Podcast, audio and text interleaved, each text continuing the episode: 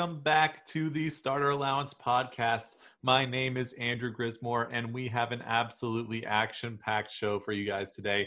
But before we get started, don't forget to like, rate, subscribe, give us a shout out on anywhere you find your podcast. You can find us on iTunes, you can find us on Spotify, anywhere you consume those podcasts, you can find us.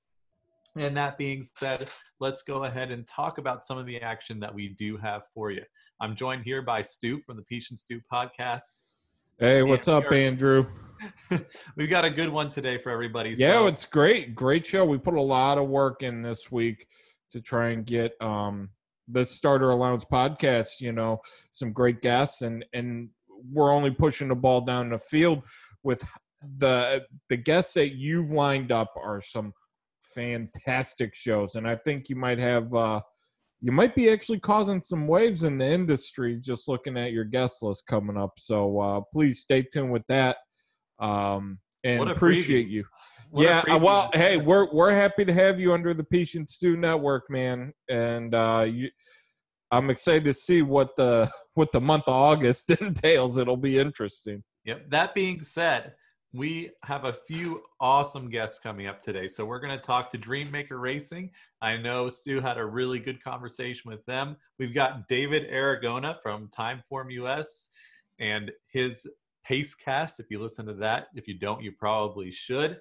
And we've also got Ray Handal, one of the uh, really big name trainers out there, as well as our handicapping roundtable at the end with Spencer Luganville. We've got Marshall Sterling, we've got Ryan Dickey, and you've got me going through some of the Friday races at Saratoga.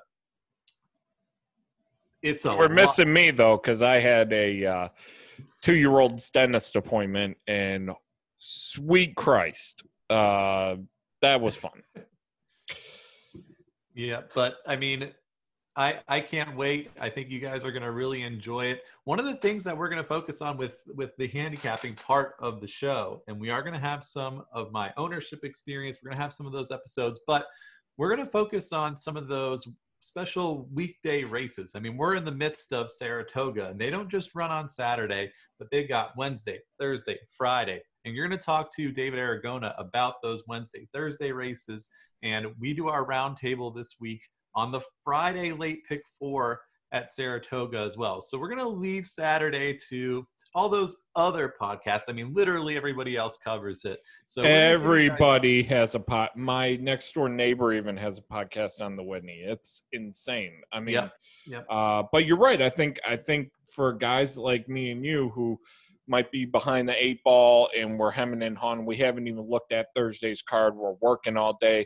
Hey, maybe some David says can help us out. Hey, maybe some. Uh, you know, you or Spencer or Ryan or uh, the weatherman, as you like to call him, uh, can can fill in a tip, just like the weatherman called for Turbo Drive last last week's show. You know, he's giving you a seventeen to one shot. So, um, really excited to hear what you guys' uh, opinions are for Friday, and Lord knows I'll probably be playing them. Yep, absolutely. So let's that being said, let's just jump right into it. We got Dreammaker first and enjoy everybody. Before today's episode, we got a special treat. Our sponsor, Dreammaker Racing, who we're super thrilled uh, to have as a sponsor for this show.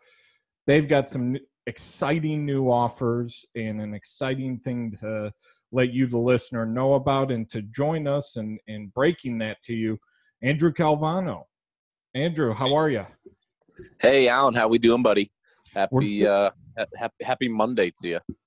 Yeah, I know, right? Uh, we're uh, we're we're taping this Monday to, for the Wednesday show, but I I wanted to get this done ASAP because you guys put this stuff out there, and and uh, you've got two new offerings that I don't I don't know how long they're gonna last, but uh, certainly some beautifully uh, bred, uh, beautiful looking horses. Can you tell us about this uh, Constitution and Munnings uh, foals that you you guys acquired? Yeah, so uh, we recently acquired two yearlings through private sale. Um, you know that, and we worked. We've worked on this for the last few months to get this done, and we uh, we sealed the deal last uh, right around the beginning of the month. So last week we we made our first publication to the public in regard to these um, new syndication offerings, and we're really excited. We're really excited. Uh, a lot of sire power here. A yearling colt by Munnings and a yearling filly by Constitution. Both of them New York breds. Both of them will become Virginia accredited. Um, you know, will will spend their time at Ingleside Training Center um, from this upcoming September till their two-year-old campaigns till they're ready to come up to the racetrack. So, in addition to being New York breds, also be Virginia accredited, which you know, Alan, I know you're a big supporter of that, and you were uh, nice enough to meet me down there in Virginia over at Ingleside Training Center. So yeah, I mean, we're we're really excited to get those foals, um, you know, down to Woodbury as well, because um, you know we, we just want to continue supporting that Virginia program as well. Yeah, and and for those that uh, are uninitiated, what's the what's the besides getting broken in by just a, a class act grade A horseman like Woodbury Payne and being taken care of at a great facility. It truly is a, like an amazing facility that they have at Ingleside. But what's the other big thing that uh, that VA certification offers, especially in New York?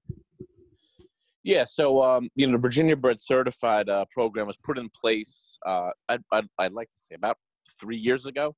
Um, and it's a really really cool program. So essentially, you bring your yearlings down there, and they have to stay in Virginia for six months minimum, and you break them, you train them there, and then after the six months, you become what's called Virginia bred certified or accredited. You know the the two terms are you know both used, and um, now when you are certified, whenever you win a race in Maryland, Delaware, New Jersey, Pennsylvania, um, Virginia, and New York. So essentially all the mid Atlantic states plus New York. So I may have missed a state or two in there, but um, those are the main ones. And whenever you win a race in, in those states, you get a 25% bonus on top of the on top of the win on top of you know, the, the net purse um, so that right there is what we're looking to uh, we're looking to achieve and obviously um, you know, in partnerships, in syndicates, and in this game in general, it's already difficult enough to make money. So we like to include these types of incentives for our owners. Um, you know that make things uh, uh, a lot easier. You know this is a tough game, and and we're we don't want to waste people's time and money. So by introducing um, horses that are coming from this program that have a 25% win bonus coming from the state of Virginia. It's just another cool thing about Dreammaker Racing, and I, I think we're one of really the only syndicates that that do this, that invest into this program. Um, I know there's been a lot of New York breds uh, and New York-based horses that have been sent down to Virginia. I know to Woodbury, um, and I know that um, you know w- where we are in Virginia, kind of right outside of Charlottesville, and obviously you have Middleburg, Virginia, um, as well, where a lot of good horses come out of. But you know, Virginia is just a, a tremendous state. We're we're we're really excited that they have supported this initiative, and um, you know we're we're pleased to be there. We love sending horses down there, especially to Woodbury, Woodbury Payne. Um, you know, who's a very accomplished horseman and one of the best so we're uh, we're just really excited to uh, continue working with him and get these horses down to Virginia pretty soon. You know, specifically talking at th- these two, uh, this Colt and this filly, the the Colt out of Munnings. What struck me is, uh, I hope I'm pronouncing this right. I'm I'm going to turn into like uh, Anthony Stabile over here, but Nahanta Cat. Uh, that's a that's a mare that you guys have kind of gone back to the well on and had some success on. Um, what what's special about the the pedigree for this uh, colt out of Munnings? Yeah, for sure. So you know, Nahanta Cat, multiple stakes winner, great stakes placed. Um, you know, everything she everything everything she throws is is just a real physical standout. Uh, we really like the way her babies look, and we, like you said, we keep kind of going back to the well with her. Um, I think this is definitely the the the best foal she's thrown so far, um, and obviously you know, Munnings, he, he doesn't need an introduction, especially in 2020. He's been off to a killer start. I think he has something like four or five uh, graded stakes winners so far this year, um, unique graded stakes winners, and you know he's just he he really influences um, you know everything, and and you can see in this in this baby, you, I mean you can see he has it. Um, real nice physical, real nice shoulder on him too. So we're we're really excited. We we like going back to these New York bred families that you know have given us success in the past. Um, so we're we're really excited about him, and he'll probably go to Bill Mott. Um, I say probably, but he'll he'll most likely, very likely, go to Bill Mott by the time he hits the racetrack. And um, you know, me- mentally, I mean, he, he's just he's just he's got it all. I mean, you really don't see too many uh, you know yearling colts have the mind like him, and we're just really excited that you know we we, we have that as well as the physicality of him. Um, and then you know the Constitution filly, you know, just like Munnings doesn't need an introduction, nor does Constitution. So uh, this Constitution filly, I mean, she she's a home run. She has it all. Uh, she's out of a mare named um, Michelle the Great, who was um, stakes placed, and we really really like this filly. I mean, she's got it all. I mean, she you look at her, take one look, and you can just see the class in her. Um, real leggy, athletic, precocious looking filly. Um, all of her siblings uh, have raced at two. I think four out of the five have won at two. Um, so th- this is a real precocious family. Definitely your, you know, your Saratoga type, Saratoga two-year-old type here. Um, so we're just we're just really excited about her, and you know, she's out of a distorted humor mare. Obviously, distorted humor is the best uh, broodmare sire, statistically speaking, for the last, you know, I think four or five years again. Um, you know, and, and we've had a lot of success with distort with um, horses that have distorted humor mares. So once again, like just going back to that well as well, um, you know, and just kind of hitting where we've been successful. Uh, we had a filly by Candy Ride a few years back out of distorted humor Mayor, and she did really, really well for us. And um, you know, we think we see a little bit of the same in this horse as well. Um, definitely looks like a, like a, like a dirt horse. Um, you know, probably a sprinter type. I'd have to imagine at this point, but you never know. Um, but yeah, I mean, she's she's really got it all. We're really excited to get her to Woodbury as well. Um, you know, and in these last few offerings that we've had, you know, we've been offering a lot of Colts, but uh, it's good to get a filly back in the mix and kind of go back to our go back to our roots of you know finding fillies with really nice residual value and um, you know offering this one. So um, you know, our plan obviously to you know, get her going by two. I mean, she'll certainly be ready. You know, if she goes anything like the family, she'll certainly be ready. And obviously, knock on wood, we have a long road ahead, but you know, um, she definitely looks a two-year-old type. And um, you know, she she's definitely got that broodmare value as well. I mean, she's out of a real precocious family. Uh, you know, with a lot of black type in there. You know, in, in four years down the road, if these constitutions are as well respected as broodmare sires as they are sires now, you know, we, we, we should have no problem uh, you know, get, getting her into the, um, you know, Fasig-Tipton February sale and, and, and hitting, hitting the good ones. So we're, uh, we're just really excited and long term, we're excited as well. We think these are both horses that, uh, are really going to make a statement here, running against um, you know New York bred company, and then hopefully uh, diving into open company and and winning some big races up here in New York. Yeah, and and thank you for that breakdown. And I know there's a lot more to what you could break down. And if the good folks out there want to call up or email or inquire, where can they do that at? Yeah, sir, sure. So uh, you can definitely head over to our website, uh, www.dreammakerracing.com, and there's a uh, you know there's a contact button in the, in the right hand corner. Just click that It's a lot of contact, you know, name, phone number, email, that kind of stuff, and uh, you know we'll shoot you over an email with some uh, with some stuff to look at, and hopefully set up a phone call and you know talk a little bit more about what Dreammaker Racing does. Uh, you know, if you're looking to call off the bat, uh, you can reach us at 518-587-5550. And, um, you know, just ask to talk to me or Tom.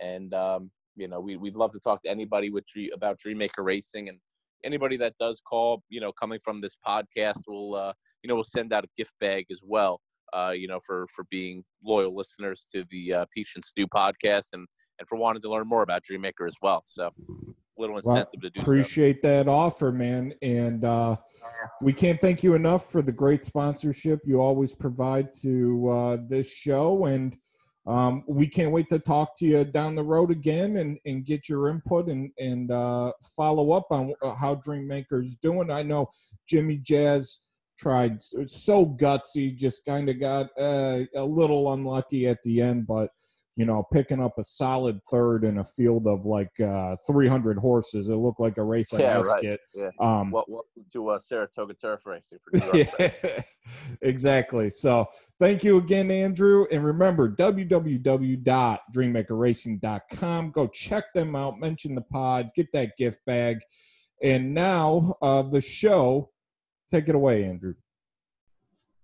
And it's always a pleasure, folks, when our friend to the show, he's the morning line maker at NYRA. He is the co host, and he's the better looking one, I might add, of the DRF Timeform US podcast. I always call it the Players Podcast, but it's a Time Form US podcast, DRF, wherever you get your podcasts. It's it's one of the must go to, must use horse racing podcasts out there. Of course, I'm speaking of David Aragona. David, it's always a pleasure to talk to you, my man. It's good hearing from you again. Thanks. It's good to be back on. I'm not going to personally sign on to your assessment of uh, our relative appearances, but uh, I, I, appreciate the compliment. Well, you know, Craig's getting a very stern letter from my congressman. I, I, he came at me on Twitter about uh, about my Tigers and uh, his Orioles. So he's got he's got a receipt coming uh, hope, hopefully we'll get it to him next week when he's on. But uh, first off, before we jump into anything, first week, uh, jump. It's almost like jumping into the deep end of the pool when you when you move from Belmont to Saratoga. How was it for you? Are you sleeping? Are you back in the schedule? Back into like a structured life? You know, it's a little weird this year because I mean, we moved right from Belmont to Saratoga, and I mean, for me, I mean, just this year is so different for everybody. And uh, the past couple years, I was up in Saratoga uh, you know, doing my work from there. And this year, I'm just down still in, in the city doing my work from home. And uh, being just busier, working from home all the time is a different kind of experience because it's not like I have that motivation of just the Saratoga atmosphere around me. You just kind of have to motivate yourself to do the work. Um, but I mean, that said, it's still Saratoga, and the racing is still just as interesting as ever. Uh, I feel like the first four day week was a little easier to ease into because, uh, especially those first couple of cards, I would say they resembled Belmont a little bit more than we're maybe used to. But the past, the last week in particular, and this upcoming week of what I've seen of the cards so far, seems like the racing's really gotten strong.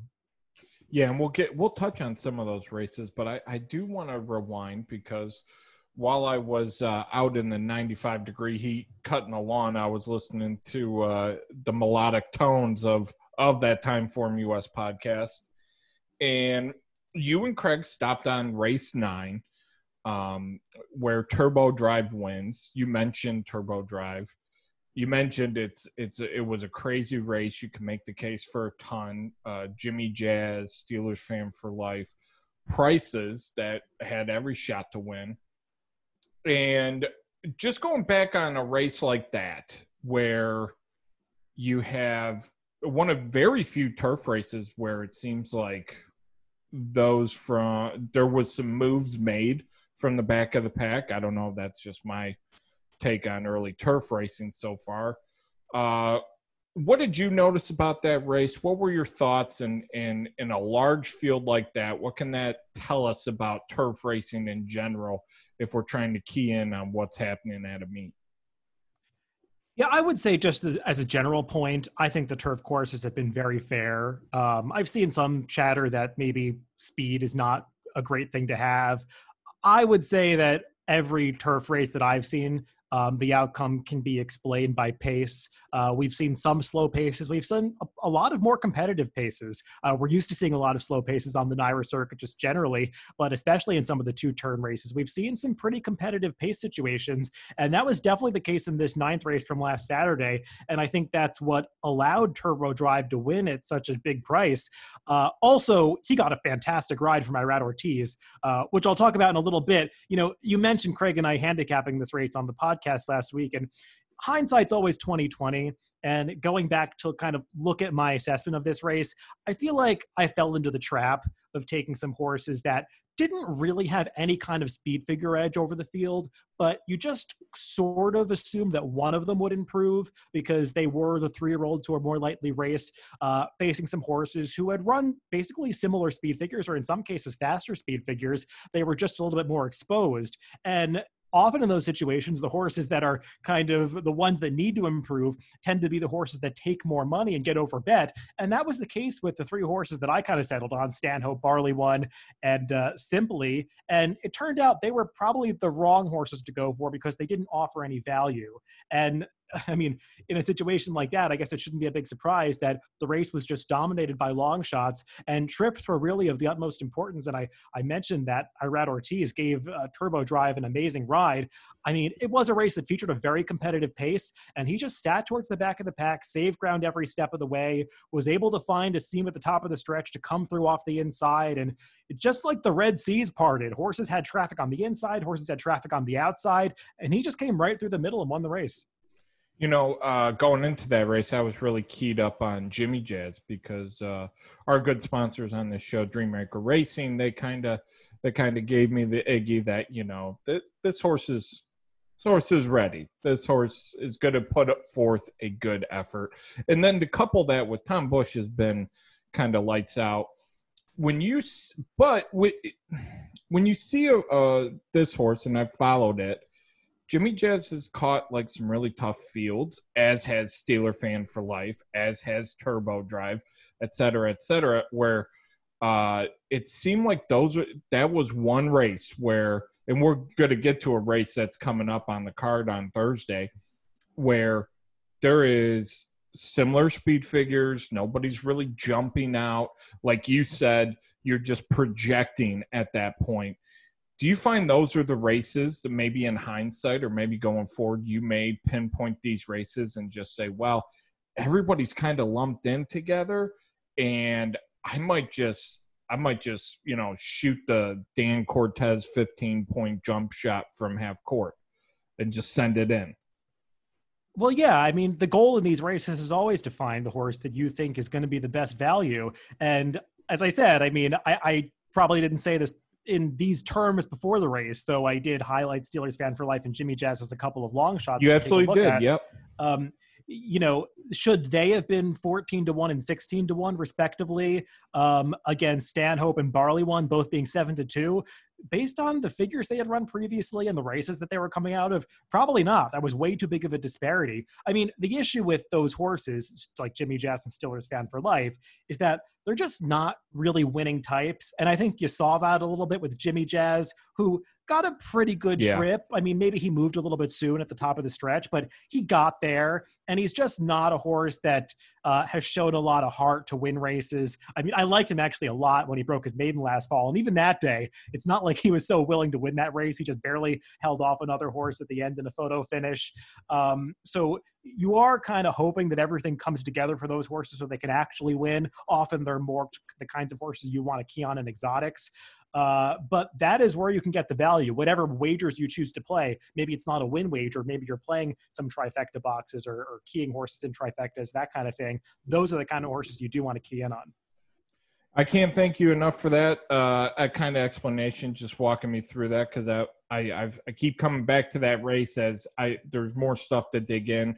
Hopefully, you guys can uh, you and Craig can get together on the pace cast and maybe we can hear that uh, you know schedules permitting um, more of that kind of chatter between you two because uh, I really do enjoy that program.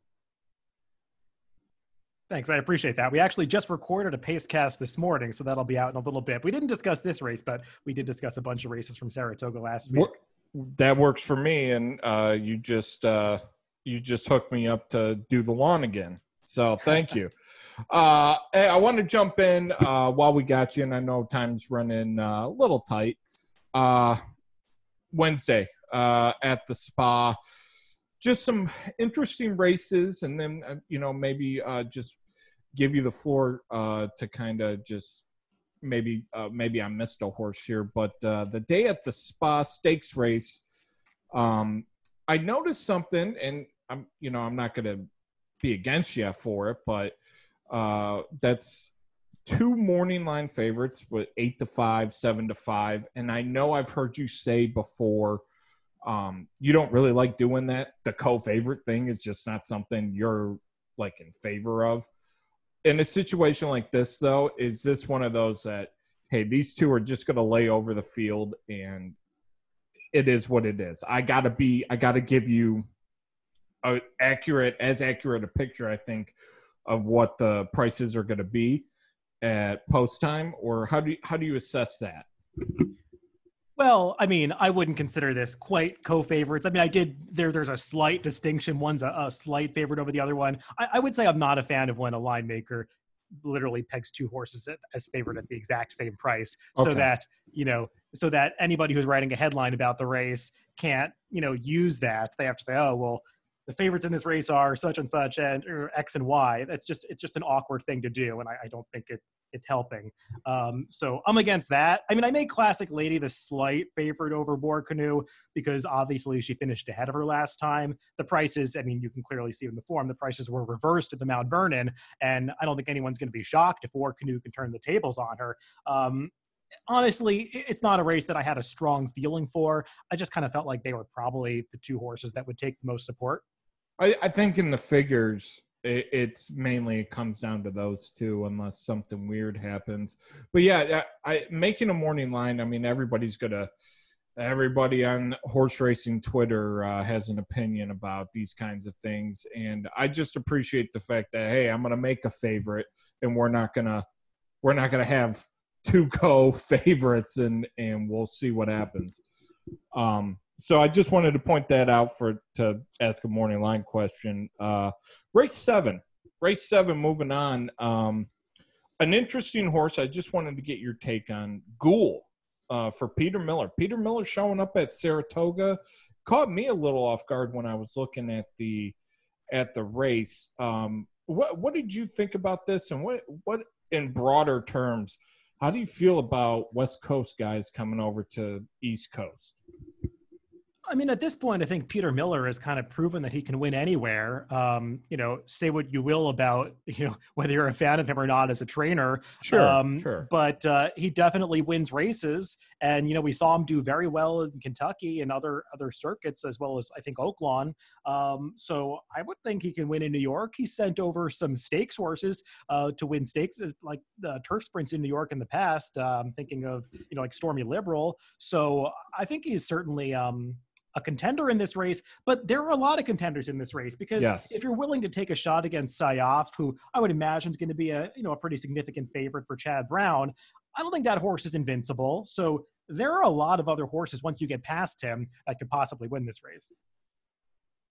Yeah, I was just really interested. I know Jonathan Kinchen always he you know upgrade the West Coast dirt you know, coming out east and downgrade the West Coast turf coming out east. Do you follow that kind of principle? Do you, because I know a lot of folks will do that to a certain degree.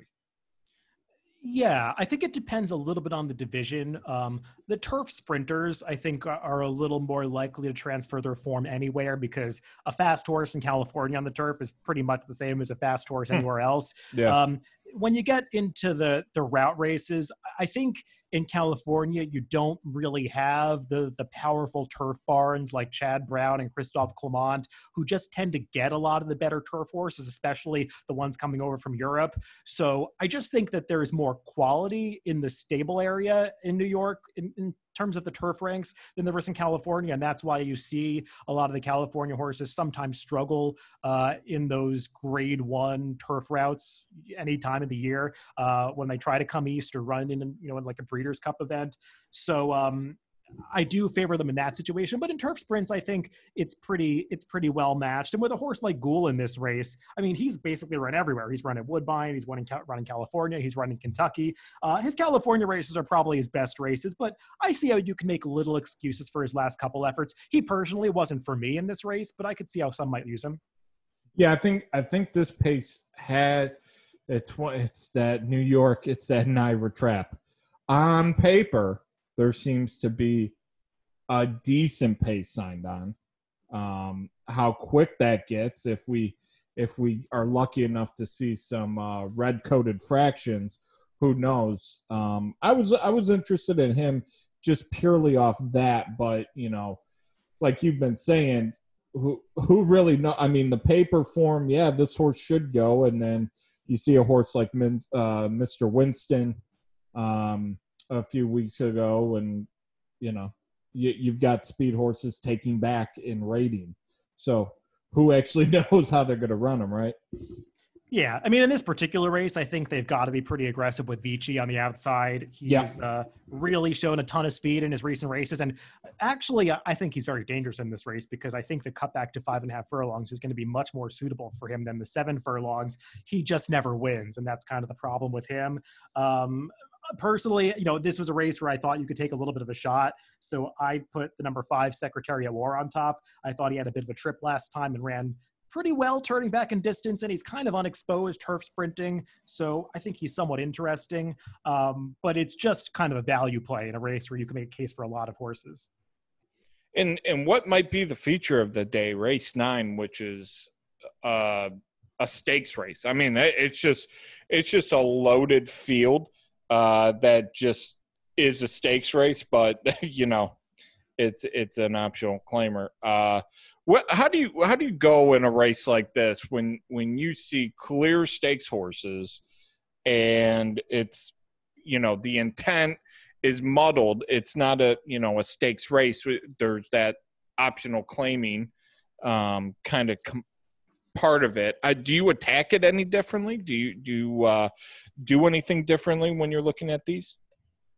I mean, it really is just kind of like an eight. I mean, the purse is eighty thousand dollars, and it's just kind of like an eighty thousand dollar listed stakes race. And these days, that's the the purse of a lot of listed stakes races. So um, I, I pretty much view it that way. There is only one horse uh, entered for turf who's in for the tag, that being Made You Look, who who is a bit of a long shot in this race. Um, so I mean, among the main players, it really is just kind of a listed stakes race. Uh, it's okay. not one in name, uh, but that's kind of how it comes together. And uh, you know, I think a lot of people are gonna just kind of float to Devamani, who's taken a ton of money um, in bigger spots and and failed to hit it. Uh, did where are you falling on this race? Because there's a, there seems to be a lot of horses that really they they're grouped in the right kind of race. I mean, they're about the same talents. Um, I don't know if anybody stuck out to you.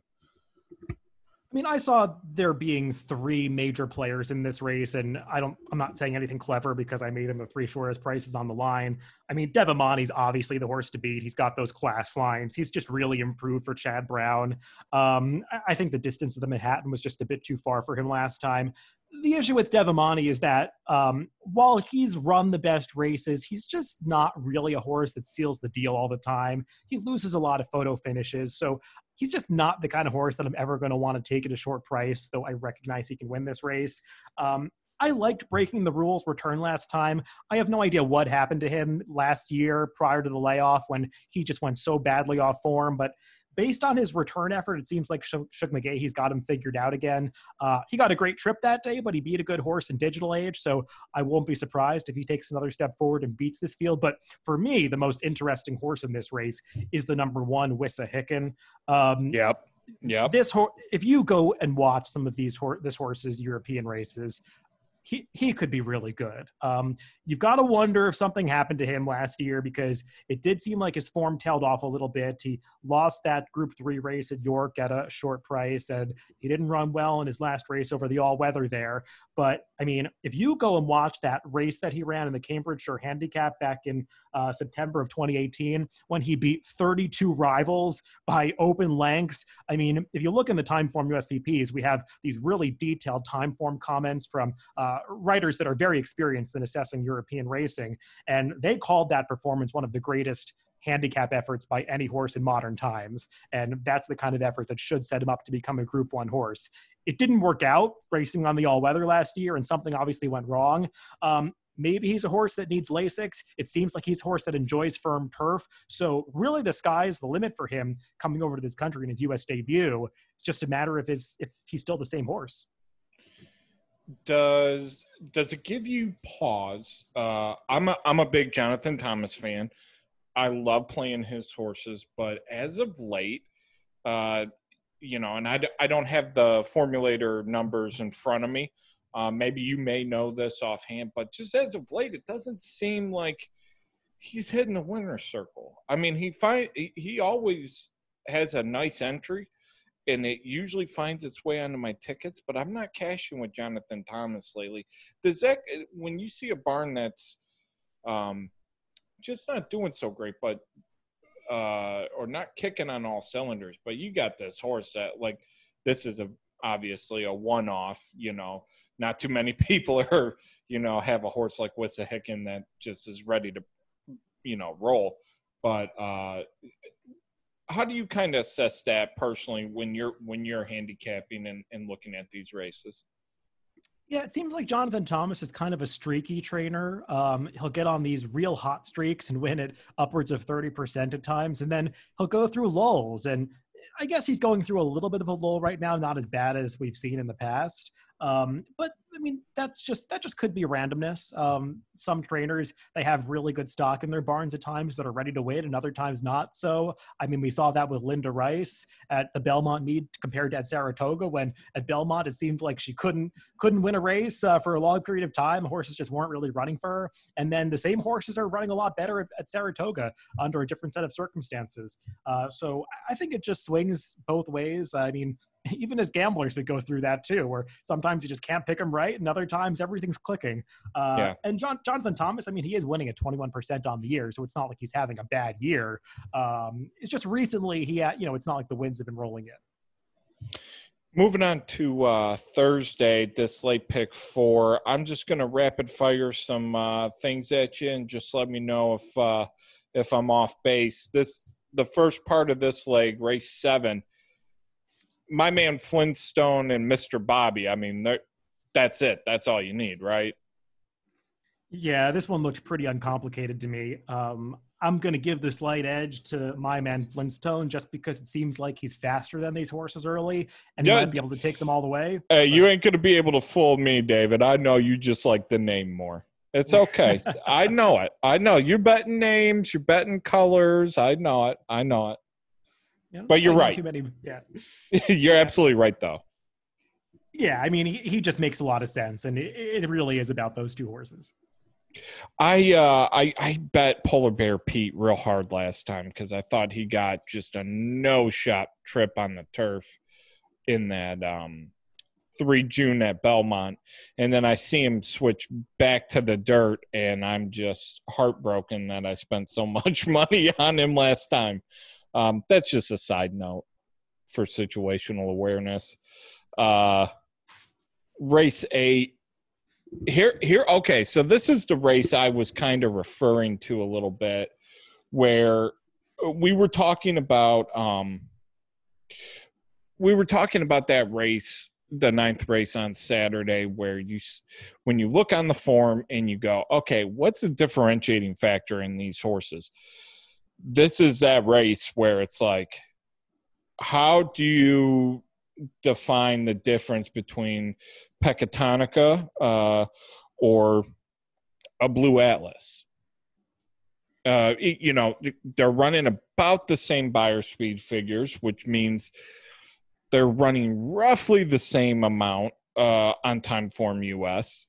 And you can go, you know, further and further uh, and really, we're just looking at running styles. So, in a race like the eighth, where you could probably use all and hit that all button, um, how do you how do you uh, look at this one, and and where are you going? Yeah, in races like this, um, these optional claiming 40,000 with the non winners of two other than condition for the New York breds. Um, I try to generally give preference to horses that have already run well at this level um, because I think the step up from the non-winners of one to the non-winners of two with that added optional claiming component is really tough uh, because you get a lot of horses racing for that tag, and a lot of them have already run this won this condition before, so it just makes it a much tougher race. This situation, though, you've got a lot of horses coming out of that non-winners of one condition. You don't have that many horses that have already run well for the non-winners of two condition, so I'm really kind of left with assessing who ran the best non-winners of one last time.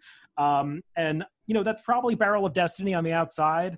Um, she beat a pretty good field. Uh, Summer at the Spawn, Astoria Kitten. They both came back to hit the board another race at that level. So it seems like a solid race that she won. I mean, my heart belongs to Daddy. She is an ex Chad Brown, but Jorge Abreu does a good job, and she's got plenty of back figures that uh, make her a major player here. We'll see if she's ready off the layoff and how they bet her. But I felt like those two would take the bulk of the play.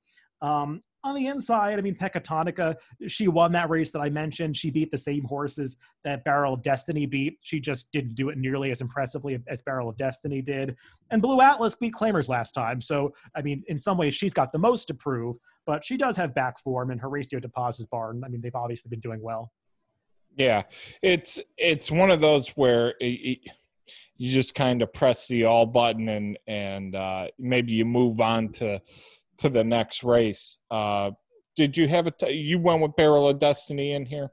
Well, I think she's kind of the horse to beat. Um, the the one that I put on top is actually out of trouble. Um, she to me is that horse that has the back class. She's in for the forty thousand dollar tag. She's I think won this condition in the past. She's run well against open non-winners of one in the past. Her recent form, it obviously it leaves something to be desired. Um, but she ran well enough on the dirt two back, and I don't know what happened in that race last time, going seven furlongs. It was just, you know, I like Joel Rosario a lot as a rider. I, I think he gives some amazing rides and does. Uh, he just works some miracles out there at times. I mean, when he's at his when yeah. he's at his best, he's arguably better than the Ortiz brothers. But he also puts in some head scratchers at times. And if you watch that ride back on Out of Trouble, you just kind of have to wonder what the game plan was and how he ever thought he was going to be winning from the position he put her in. So maybe she's just off form, but I think she's going to get a much different kind of ride in this race, and uh, I won't be surprised if she rebounds. Moving on to the uh, John Morrissey in this one, I, when I was looking at this race, I was like, "Man, David pissed off somebody." Woo! They hit you with a tough race. Um, you know, just giving a little heads up, pat on the back, who's coming out of, you know, a grade one. You've got a grade two in there, uh, six to one on the morning line. And this was a horse that was very well respected last year. And that just tells you how tough this field is. Um, I guess we'll start with this. Is uh, Amundsen for Horacio? um, is it is this horse the goods? Because uh, there's not a whole ton of speed up front, but you got to imagine somebody's going to be going with them. Um, you made this one the morning line favorite. It, where, what was your take on Amundsen? Because I think you got to decide with him first off what you want to do in this race. Yeah, this was kind of a tough one. Um, I already had some people criticize me for making this horse the borderline favorite. Maybe I'm wrong about it. I don't know. Um, my take on it was that, I mean, you've got three horses who are obviously in great form right now, those being Amundsen, Bankit, and Funny Guy drawn right alongside each other in the center of the field. And Amundsen just has this pace advantage that is so glaringly obvious. I feel like people are just going to gravitate towards this horse because his two main rivals they come from off the pace. I mean, Bankit in particular is a deep closer, and I mean, I think you're being a little generous in saying that you have to assume somebody's going to go after Amundsen because I don't know who that's going to be. I mean, Pat on the back has shown some speed in the past, but I, I guess I and I, you know, uh, thank God Andy's not on this show because he'd have my ass. But I, I don't have the pace figures in front of me. But He Loves a Fight in the past has certainly shown that can be forwardly placed. I and Luis Saez gives me some kind of hope. But I, I, I would fight people in saying that you know funny guy and Bankit. I mean, they both got setups in that that race last out. The commentator. I mean, so, Mr. Buff was just goes just one way. So just to illustrate how much of an advantage Amundsen has in this race, I mean, we make the Timeform US pace projector based primarily on the horse's early pace ratings, which we do print now in the DRFPPs, um, and they're also in Formulator. And if you look through this field, Amundsen gets an early pace rating of 121. The second highest early pace rating in this race is 30 points lower you just don't see mismatches yeah. like that in dirt sprints really anywhere, especially not in stakes races. So, I mean, unless Amundsen like falls to his face at the start, he's supposed to have a pretty sizable advantage in the early part, portion of this race. Or if he doesn't have a sizable advantage, he's going to be going pretty slowly. So, I just think he's got that in his favor. And on top of all of that, I mean, his last race was really good because he was contesting a pretty hot pace. We saw Skylar Scramjet, who he was dueling with in the early portion of that race, and Skylar Scramjet just completely fell apart after dueling with Amundsen. Well, he came back and won last weekend. It was an easier spot, but he bounced back like Amundsen was the horse that got him beat in his prior race. And I just feel like this horse is coming in in great form. And Bankit and Funny Guy, I respect them both, but I'm not convinced that they're both necessarily better at seven furlongs. So that uh, uh, funny guy is going to get did as good funny of a guy as last get a time. setup? Funny guy got a setup last time. I mean, he did. I, I mean, that race that, set up perfectly for him, and he was just in front of Bankit. Uh, and Bankit, I believe, if I don't have my trip notes in front of me, I believe Bankit made the first move, and Funny Guy just kind of sat and and and got a really nice ride. But yeah, Rosario gave him a fantastic ride. He saved ground every step of the way, got through on the inside. And, you know, don't get me wrong, Funny Guy might just be a vastly improved horse as a four year old. Sure. I think possible. he's going to, yeah, he, he might be bound for for some graded stakes, kind of like Pat on the back was when he won the Kelso last year. Um, but this is a tough spot. And I think these horses are going to be a little bit more up against it than they were last time. I love it, man. I, I think you bring up a really interesting point. And uh, before we leave this race, Amundsen, um, because I think there's every possibility that people are going to see Funny Guy, they're going to see Bankit, they're going to see Pat on the back. Um, you know, my boy Tate uh, is in the race for Little Red Feather. Shout out to uh, Billy. But I mean, there's connections here. Uh, Castellano with with Cox. It, there's connections. Do you what do you think the floor? How how high do you think Amundsen could get to if folks are keying in on him? You mean in terms of price? Yeah, in terms of price. I mean, do, could you see him falling to to four to one, or do you think it's really like two to one is like maybe the best you're going to get, and it's it, it, it could be lower? Well, I I hope not. And obviously, I wouldn't have, I wouldn't well, have yeah. made him the yeah I wouldn't have made him the favorite if I thought that. I mean, you know, I don't know how the track's gonna be playing on Thursday. Maybe sure. it's one of these days where you know it's completely switched and Speed can't win. I mean, obviously, then maybe they wouldn't bet Amundsen. Um, but I just feel like, especially the way things have been going, and speed is going to be dangerous. Um, this just kind of feels like the horse that so many people are going to land on. So he's not a horse that I typically make the favorite because his accomplishments don't quite match those of Bank and Funny Guy. It just feels like a lot of people could land on this horse. Well, you know, uh, I'm I'm going to defer to you because you know what? If, if, at the end of the day, right? You're doing the best job in the business at making morning lines and it's not just blowing smoke. I think everybody on twitter even horse racing twitter gives that to you which is that you deserve a medal for that. You you don't have too many uh, david aragona lines where a 15 to 1 morning line favorite is uh, going off at 8 to 5 like Del Mar. So last race at the spa race 10 uh question for you. What's your take on Mike Maker? Is his barn getting really hot? And it seems like he's winning this this last turf race of the day, the last weekend. I mean, he totally dominated that Bernard Baruch. Uh, you could yeah. say he got a little bit lucky because I don't know what they were doing with Halliday, not pushing some like it Hot Brown in the lead in the early going. Uh, but no, I mean, don't get me wrong. Some like it Hot Brown's in great form, and Mike Maker's just been cleaning up in a lot of these turf stakes recently, especially going the route distances. So um, yeah, his barn seems to be firing, and uh, I mean, but he's always been a good trainer, and he's always been dangerous on the turf. So I don't think that's some big surprise. Yeah, it just seems like he's he's always got a horse that's super interesting, and he's fitting them in this last race, provided it's, it's on the turf, um, like they usually are. And so that just makes me, you know, go straight to fluent in sarcasm. And not only I'm betting the name a little, I'm I'm doing that, but it's a great name. it's a great name.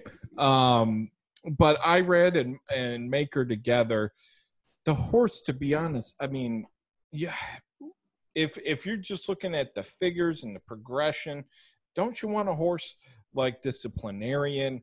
Don't you want a horse? Uh, you know, I think you can make a great case for every minute a really great case. I know uh, your colleague Mike Beer loves every minute.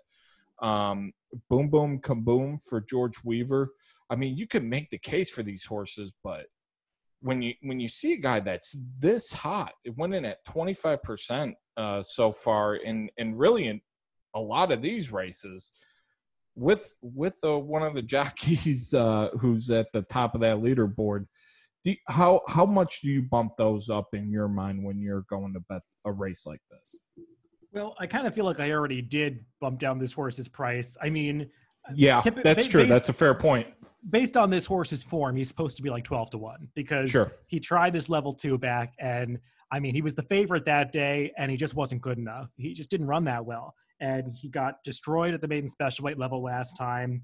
Um, and he's probably going to take money in here just because of Irad Ortiz, especially hopping back aboard. So horses like him really aren't for me because they're you'd be betting them because of connections and not really because of the form. And I typically try to prioritize the form. And based on that, I mean, every minute just seems like a really interesting horse in this race. Um, it's almost it's almost kind of a shame for me that they dropped him in for the 40 because this is the kind of horse I would have been interested to bet at a big price at the maiden special weight level because um, he did run a you know a sneaky good race in his debut. Very green, but he made a move yeah, he was off slowly, um, lagged to the back of the pack, was lugging in, as you said, very badly in the stretch, but was still making up ground. If you watch the gallop out, he actually gallops out ahead of the other horses. And that race, it came back pretty strong on Sunday because the second and third place finishers came back to finish first and second in a race. Uh, I believe it was the first race of the day. So um, he just makes a lot of sense. And I actually saw that they elevated the Beyer of his last race. And when I first made the line, I think they put it from a 54 up to a 61. So yeah, that just makes him, yep. yeah, that just makes him even more likely to take money in here. And I picked him. I don't think he's going to be any kind of great price. He's just the interesting horse. Yeah, I I, I kind of landed there with you. Um, I I did kind of give a, a, long hard look to uh, disciplinarian. Um, David Donk when he gets one of the Ortiz brothers to come on. Uh, it seems like that that's a combo that really does work. Um, and uh, you know, I just need to see him wearing his Jets hat in the winner's circle. I guess that's the only other reason. Um, one last question about this race, going back to fluent and sarcasm. Andy's talked about it a ton. You know, uh, hey, uh, Irad's great. He's a really good rider. It, he is betters are overcompensating for him. You just kind of pointed out, like, hey, this is really a 10 or 12 to 1 horse morning line, but you, you got to compensate for this. Uh, what is that becoming a, a, a, thing that's kind of blowing up your morning lines because you you set very good morning lines and sometimes they get kind of blown up because Irad one too early so now his horses are just taking absurd amounts of money now. Yeah, I mean that happened earlier. I think it was last week when he was coming off, you know, a slow start to the meet, and I noticed that people weren't betting his horses and uh, with quite as much enthusiasm as they had been at Belmont. So I made the adjustment to to not lower the price as much as I had been, and you know I got, you know, as is bound to happen. I mean, things turned around for him, and they uh, there were a couple days where I probably had the prices too high on the Irad Ortiz horses because they were betting them like they had before. Um, but I feel like now we're back in the groove with him, and uh, uh, uh you know I can continue making these horses relatively short prices, and so generally I, I feel like it's not that hard to stay on top of because the public typically treats them the same way all the time. Sure. Uh, over Wednesday and Thursday, Is there is there a horse in your mind? Is there a horse that you're looking forward to the most, seeing how they perform, or maybe putting a bet in on them, or what have you? Um, that's a good question. Um, the, well, the second answer is easier. Um, a horse that I'm really looking forward to just seeing is that horse in the ninth race tomorrow, Wissahickon. Um, yes. You know, just based on his European races, I'm really intrigued to see what kind of horse he turns out to be in this country. Um, in terms of like a price horse that I'm looking forward to betting, um, we already covered a lot of them. I mean, one that we didn't talk about tomorrow um, in the eighth race, the one right before uh, that really interesting turf race, the ninth. Sure. Um, it's one that I'm not thrilled with the favorites, BB Bankers, Lone Speed, whatever. I mean, I, I, just don't know if he's really an allowance horse. And Blackjack Davy, he can certainly win. I just don't know if he really is a two turn mile and an eighth kind of horse. I, I'm really interested in the number four microscope who's going to be a big price. To me, he just seems like the kind of horse that's always been crying out for as much distance as he can possibly get. He's run deceptively well in his last two races, and he's going to be a gigantic price in this race. So he's just a, a price horse tomorrow that I don't know if I think he's necessarily a, you know, a horse that I'm going to key in win bets or on top of trifectas, but he's one that I would use in all the slots. I'd key him underneath as well behind the two favorites. I, I just think he's going to outrun his odds with a uh, with a horse like that, uh, Louis Cardenas, what's your take so far on him? Because he, you know, these bugs can be, you know, they can be the next new hotness, or they can, you know, have a lot of uh, people, you know, cursing their name. Where are you on it? Is um, it is that a is that an instant negative? Because you know, and I, I don't want I don't want to get into jockey bashing because it it, it ain't it, it's not right, right? You know, these guys take chances inherently. Sometimes they make a bad move. They're human, you know. Not everybody's Angel Cordero out there, but uh, Louis Cardenas has has gotten some decent mounts. He's shown some ability, but you know when you're when you're going up against these these grizzled vets how do you approach a situation like that? I mean, generally, um, you know, I'm not going to call it anybody specifically, but I think generally, you know, a lot of people spend way too much time thinking about jockeys and trying yep. to get in the heads of jockeys. It's just more often than not, it's just a, a big distraction um, because a lot of the riders, especially at Saratoga, they're going to give your horse the best chance. I mean, uh, there are always going to be situations where you feel like you can complain afterwards, whether it's warranted or not. Um, but uh, but the majority of the time you're, you're just kind of wasting your breath like speculating beforehand um, to, answer your question though i think luis cardenas has shown a lot of promise for an apprentice i mean going all the way back to the winter at aqueduct i remember first noticing him as a 10 pound bug before he'd even won a race and just kind of saying to myself and i think i was even tweeting it at the time like this this kid has a lot of promise uh, not because he was making all the right moves but just because horses run for him. It's it's one of those things that you can't really explain or quantify, but you could just he's got a really beautiful way of sitting on a horse and the horses just perform for him. Now, whether he picks the right path to go through or the right tactics, that's a whole separate component. And you've seen a lot of his, you know, just apprentice weaknesses being exposed in a lot of the turf races where he gave some rides where he got into traffic at Belmont and some some races, especially at Saratoga, where he misjudged the pace. I mean, you know, I'm sure that Montauk Daddy ride is one he'd want to take back.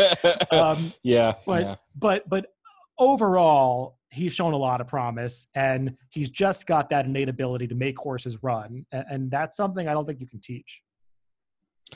Well, you know, I can't I can't thank you enough, David, for all you know. We went a little bit over thank you for the time. Uh, where can the good people find more information, your selections on the daily, and uh, can you uh, kind of also briefly kind of explain the gist of the DRF uh, Timeform US podcast because I, I think it's it's really unfortunately it's kind of vaulting over a few podcasts that I really love as as must listen um like first or second in my podcast rotation over here. Can you kind of go over that? Oh, I appreciate that. I mean, uh, to answer your first question, you can find me on Twitter at Horse to Watch. My NYRA analysis you can get uh, NYRA.com under the Timeform US Race Analysis. I give all my picks for every day there. Um, I also do uh, like a weekend package with Mike Beer on DRF.com, which you can find information about. Um, and then I do the, the, the podcast with Greg Milkowski, who creates the speed figures for Timeform US. Uh, we try to do two a week. We haven't always been able to as things have gotten busy and work schedules have been different with all of the. You, uh, you guys COVID are the two on. busiest people. Like I, I don't even know how you guys even find time to sleep. So I mean, the podcast just keep it coming. But yeah, tell us more. Yeah, we try to do two a week. Um, we set up set it up so we could do a recap of the weekend races where we look back at uh, how the stakes horses did and try to highlight some notable speed figures from the past week. We just recorded one of those this morning, the Pacecast, which will be out this afternoon. It's probably out now. And uh, on Thursdays or Fridays, we do the Timeform US forecast where we try to handicap some weekend racing. Lately, we've been trying to focus on one or two tracks, maybe focus on a pick four, pick five sequence and take you guys through that. We did that at Saratoga last week. This week, we're going to handicap the Whitney card at Saratoga on Saturday. So uh, check it out. Uh, at, uh, Daily Racing Form is the channel on any podcast network, and it's the Timeform US Pacecast and Forecast. You know, and it's one of those things before you uh, before we uh, close into our interview with uh, Ray Handal, the trainer, um, who was nice enough to come on. Uh, you, I can't thank you enough because I've seen you go out there, and there's starting to be more horse racing podcasts. There's starting to be more things, but for you to come on, and you've always come on, and you go on these other ones, and and uh, we can't thank you enough. And you're spreading um, the game. You're spreading the love of the game, and uh, you know you're doing the Lord's work out there. So God bless, and and I think I'm turning into Anthony Stabile uh, to you because I, I probably owe you like 34 lunches right now. So well, thanks for having me on. It's always nice to chat with you. And I mean, I love talking about horse racing if that doesn't come through. So uh, it's just always nice to have an opportunity to talk with somebody else who's passionate about it. Well, we are, and we're going to absolutely for sure have you back on again. Thank you, David. Check him out, Horse to Watch. Uh, he'll be linked up in the Twitter when we send this out. After this ad from our sponsor, Raymond Handal, trainer extraordinaire. He can bench press more than Craig Milkowski, not as much as David Aragona. Oddly enough, that's what he told me. But me and him chat about his barn uh, and that's coming up uh, shortly. Thank you again, David. And uh, yeah, here's our uh, little ad. All right, folks. Do you like fantasy football? Because if you do, Piesch is coming at you every Wednesday with the No Fly Zone Fantasy Football Podcast. Throughout the entire season, he'll be looking at all things fantasy, giving you in depth scouting and assessments on the entire fantasy outlook this year. So look for that wherever you get your podcasts on Spotify, on iTunes, every Wednesday. The No Fly Zone podcast, hosted by Piesch.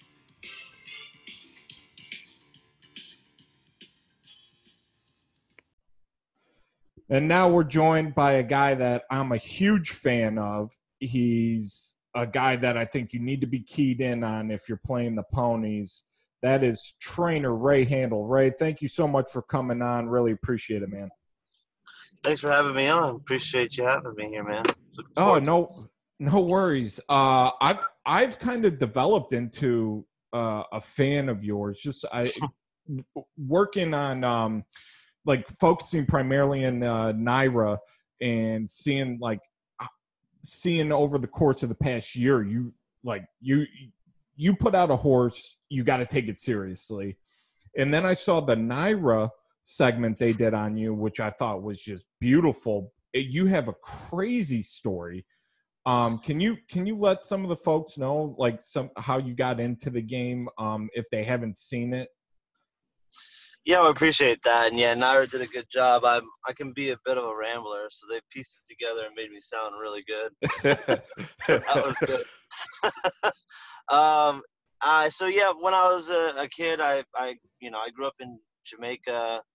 Uh, I was born in the U.S., moved to Jamaica when I was a kid, and um, as early as I can remember, I, I would you know read the form with, with my dad, and you know we um, we kind of built a little bond with it. My dad actually was visually impaired, and he had a degenerative disease. So as we got older, as he got older, his vision got worse. Um, and um, you know, he'd lean on me more towards like he taught me how to read the form, and he would lean on me more towards handicapping. So you know, it was kind of like our weekend thing we'd do. We'd bet, we'd handicap the horses, and I'm talking when I'm like six, seven years old, and uh, he'd be asking me questions, and I'm reading them back to him, and you know, I'm learning, and and I I kind of enjoyed it just from that early age. Um, and as I got older, I just kind of, you know, fell in love with like the culture of horse racing, and you know, we moved up from Jamaica to Fort Lauderdale, Florida, so I was around some real top end connections at Gulfstream in the wintertime. Everybody would come down from New York and Kentucky and such. And, um, you know, just hanging around people, I, I, I, really was just, it was all I wanted to do. And, um, you know, one day I came home, I was 15, 16, and I told my dad, I was like, man, I want to do this for, for real. And, uh, I'm going to go off and start learning how to, you know, get some horsemanship things down and pursue the training um, you know, seriously. And, um, you know, I always had my dad's blessing and, um, you know, started from just standing there watching and then I started hot walking horses and I, uh, I groomed for a short period and I, I learned how to ride at Jonathan Sheppard's farm where I kind of got all my first basics down.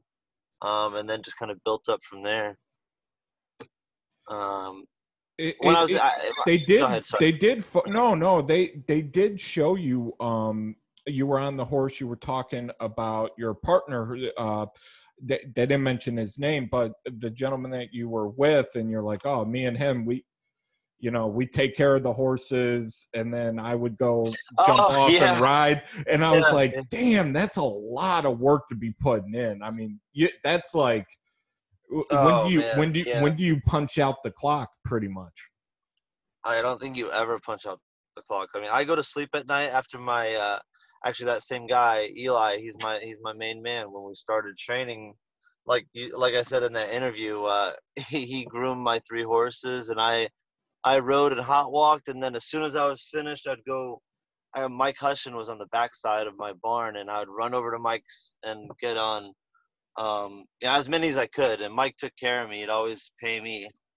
You know, he knew I was str- You know, he knew I was struggling and trying to make it as a trainer. He'd always give me like ten dollars more than, you know, you would pay for a regular freelance rider. Um, sure. Just because he liked me and he wanted to see me do well.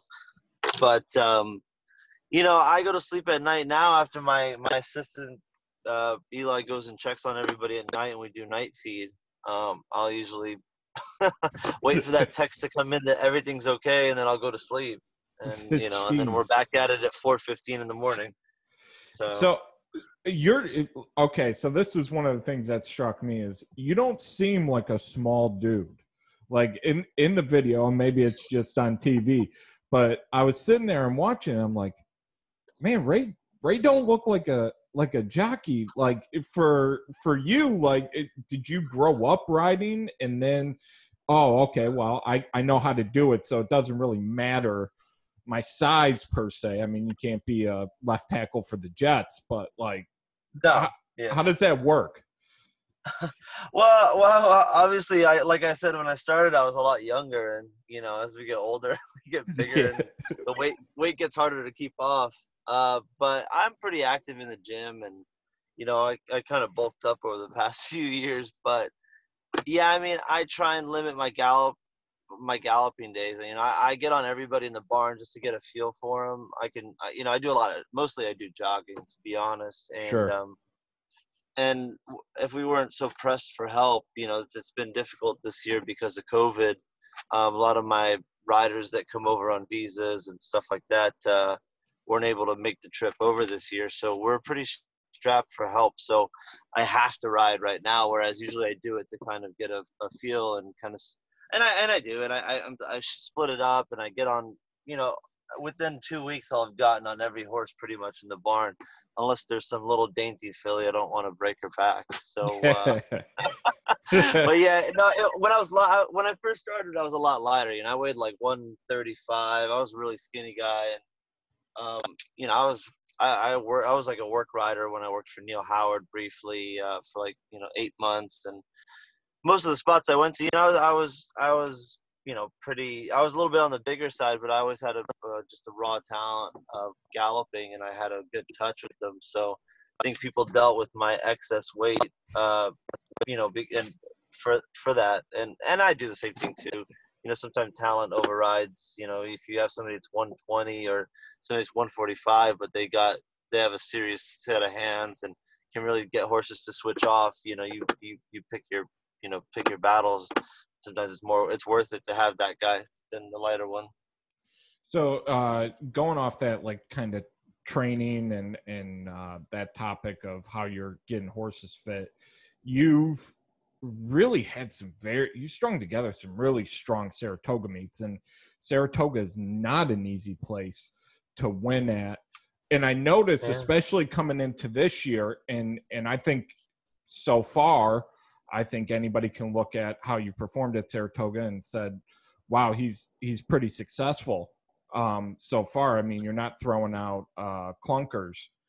Um, going into this meet, at the end of Belmont, you were you were starting to heat up, uh, kind of a little bit there. Mm-hmm. Is that is that an mm-hmm. active mm-hmm. thing that you're okay? I gotta I got to start maybe getting ready or I got to change up tactics. I'm planning for Saratoga. Or is it just one of those things like, hey, it seems like things are starting to come together and it's just mm-hmm. happenstance?